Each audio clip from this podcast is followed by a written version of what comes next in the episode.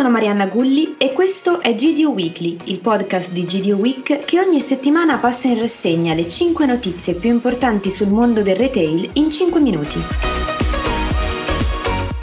La nostra rassegna con il salone Carrefour che si è tenuto il 21 e il 22 settembre a Milano. Si tratta di un'esposizione fieristica, punto d'incontro del retailer con i suoi fornitori, agricoltori, insomma, con tutti quelli che sono gli attori parte attiva di, di Carrefour. Eh, il salone è giunto alla settima edizione riscontrando anche quest'anno un buon successo e un flusso di visitatori notevoli. Ecco, quali sono i punti che Carrefour ha voluto mettere a fuoco in questa edizione? Sicuramente eh, le novità dell'offerta con particolare attenzione per quello che è il mercato del fresco, che eh, in effetti anche da un punto di vista strategico all'interno dell'esposizione occupava tutta la parte centrale, con banchi carne, macelleria, pesce e anche un ampio spazio per l'ortofrutta. Inoltre proprio il salone è stato l'occasione per valorizzare quelle che sono le MDD di Carrefour, eh, tra l'altro filiera qualità ha compiuto proprio 20 anni, e soprattutto per siglare il Food Transition Pact. Se volete approfondire questa notizia vi ricordo la nostra video intervista al CEO di Carrefour Christophe Rabatel su gdweek.it.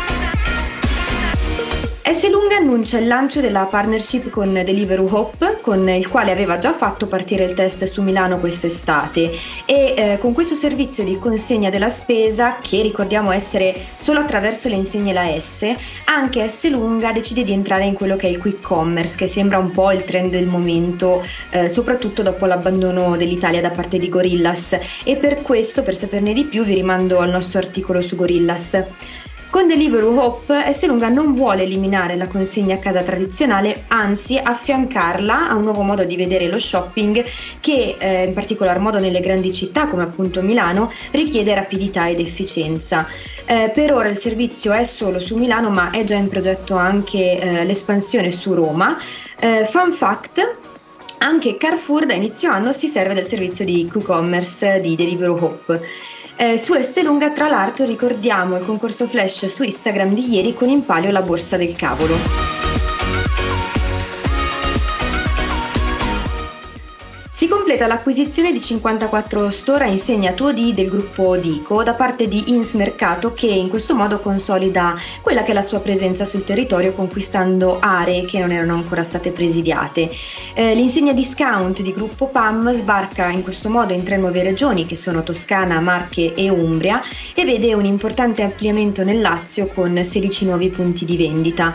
Il gruppo Veneto conferma i dipendenti della precedente gestione e l'acquisizione l'acquisizione consentirà all'azienda di rafforzare la propria rete di vendita e di chiudere il 2022 a quota 550 negozi.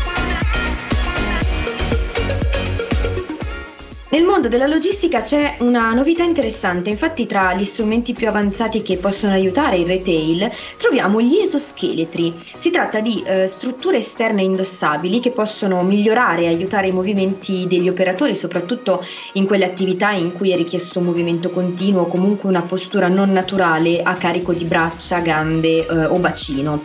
Sul sito di GD Week vi ricordo che potete trovare il video della nostra visita alla fabbrica di Comau in cui si assemblano gli esoscheletri Mate XT, utili nella movimentazione delle merci in magazzino e nel punto di vendita e eh, che aiutano nei movimenti gli arti superiori del corpo.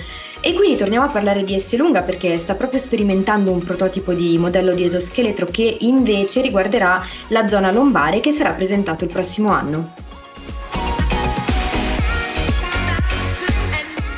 Parte la collaborazione tra Decathlon e gruppo VG per il sostegno di iniziative a supporto di oltre 2500 associazioni sportive e dilettantistiche.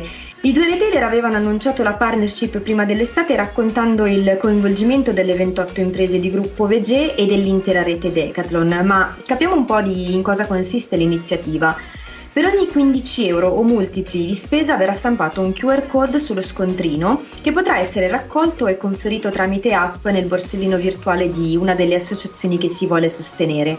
Alla fine le società che avranno raccolto più codici potranno ottenere in premio delle digital gift card da 500 o 1000 euro. L'iniziativa sarà attiva fino all'11 dicembre. Chiudiamo GD Weekly con due notizie da Markup e Freshpoint Magazine come sempre.